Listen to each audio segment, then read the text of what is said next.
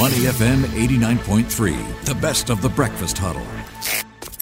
The bigger picture, only on Money FM 89.3. Money FM 89.3. Good morning. It's the Breakfast Huddle. I'm Elliot Danker. Willie King now takes over for the bigger picture. And Willie, just to set the stage for this week, we're still talking about the Fed rate hike from the middle of last week, simply because of how they talked about there's still some way to go, and there is that fear over a recession. You know, will they be able to achieve the soft landing that they keep talking about? Yep. So that's right, Elliot. I mean, we've been talking about interest rates and how, you know, there's this global sell-off as well. So, you know, I want to rope in a strategist, Azeem Sharif, market analyst, CMC Markets of APAC and Canada, to share with us more about this. Hey, good morning, Azeem. Good morning, Willie and Elliot. How are you guys?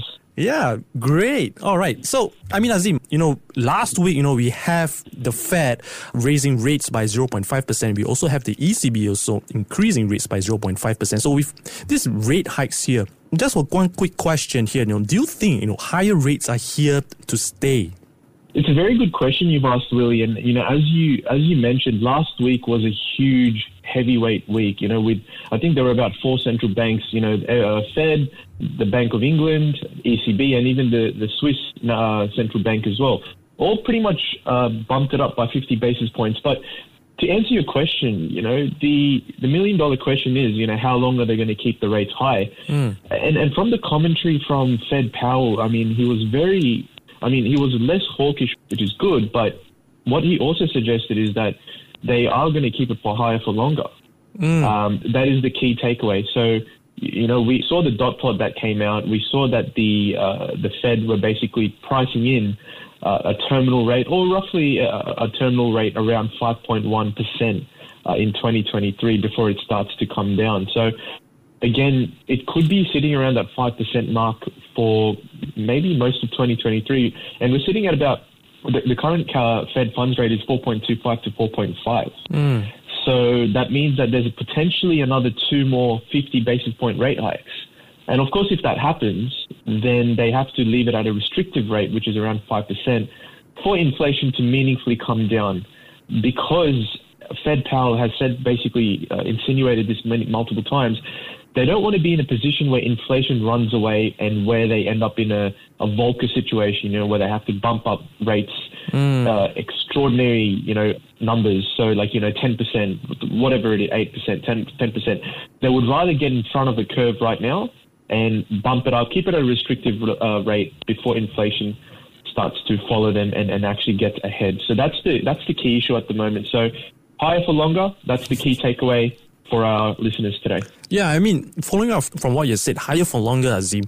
And I just want to bring back this point here, you know, where people also have been talking about and trying to mirror, you know, what's going on right now, you know, to some of the past recessions which we have seen. And like what you have mentioned on the ex-banker Paul Volcker, you know, is this current high interest rate environment, is it very similar to what it was in the 1980s? Well, look, it's very hard to say. The recession that we're experiencing right now is obviously as a result of COVID, and we've never experienced something like this before.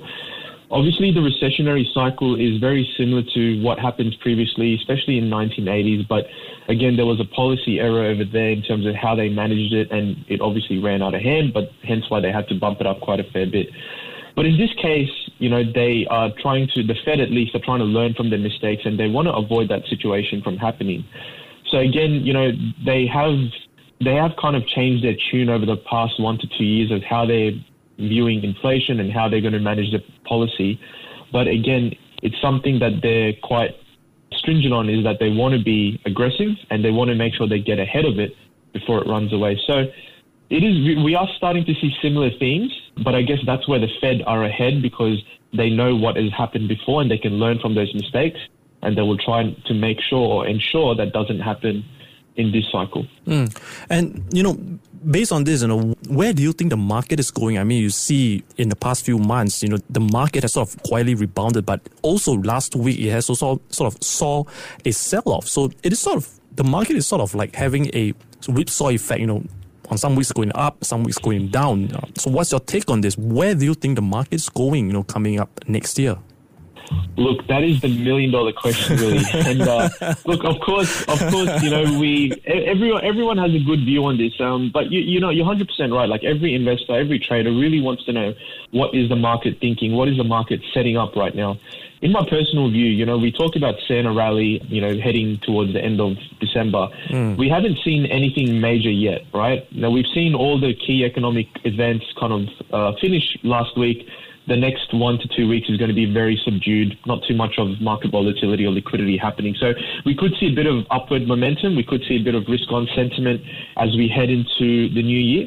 But the key thing to remember is following on from the Fed commentary is the higher for longer. Now, why that's important is because if rates are going to be longer, we could potentially start to see an earnings recession, right, with global equity markets. So that is very important because we're going to potentially start to see a lot of analysts downgrade their profit forecast or their earnings guidance for a lot of these companies. So what that means is obviously we could potentially see a huge sell-off in global equities, is starting from the US. You know, the S&P, I believe, is sitting around the 3,800 mark. You know, it started to see a sell-off. It reached about 4,000, just under 4,100, you know, a couple of weeks ago.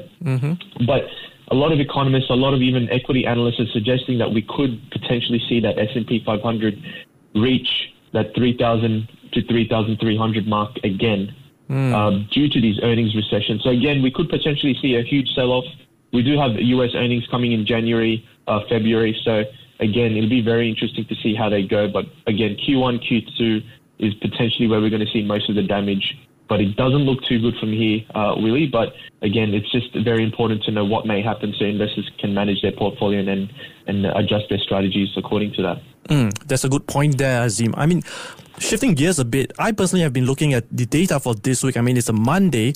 And for me, I was paying attention to some of the inflation numbers, which is coming out this week. What are you looking at? You know, can you give us a preview of what you're looking at this week yourself, Azeem?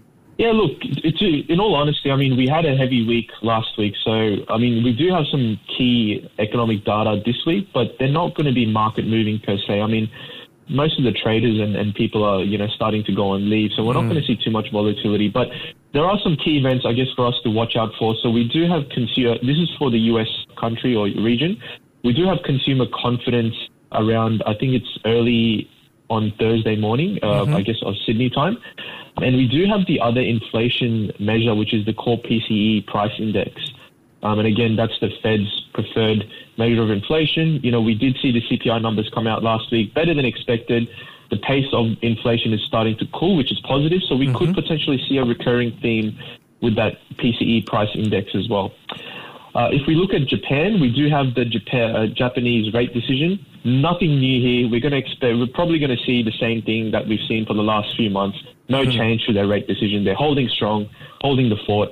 Australia, we do have the RBA minutes. So again, not a market mover, but again, just to show us what the RBA was thinking when they did come out with their rate decision. So very important to kind of see what their guidance is and what they expect to happen over the next few months, given that January as well, there's no meetings for the RBA. And just, I guess, to wrap it off, Canada, we have the Canada CPI as well. Again, just not much of a market mover, but just to give us a gauge as to how global inflation is going, especially in Canada. You know, we are starting to see inflation peaking in a lot of countries, so we could start to see that pivot. And again, that Canada CPI will just give us a good gauge as to how Canada is going as well. But those are the key, I guess, economic events for this week. Again, not too much happening, but a good gauge as to what's going to happen leading into 2023. Yep. So like what you've mentioned, inflation data, what the BOJ has been doing, and of course, the key word here is pivot, like what you have mentioned. I've been speaking with Azeem Sharif, market analyst of CMC Markets, APAC and Canada. Thank you so much for your time, Azeem, this morning. And, you know, we'll speak again. Thanks for your time, Willie. Always a pleasure. And hope our listeners have happy holidays and a happy new year in advance. Yep. Cheers. Happy Christmas to you. Before acting on the information on Money FM, please consider if it's suitable for your own investment objectives, financial situation, and risk tolerance. To listen to more great interviews, download our podcasts at moneyfm893.sg or download our audio app. That's AWEDIO. Available on Google Play or the App Store.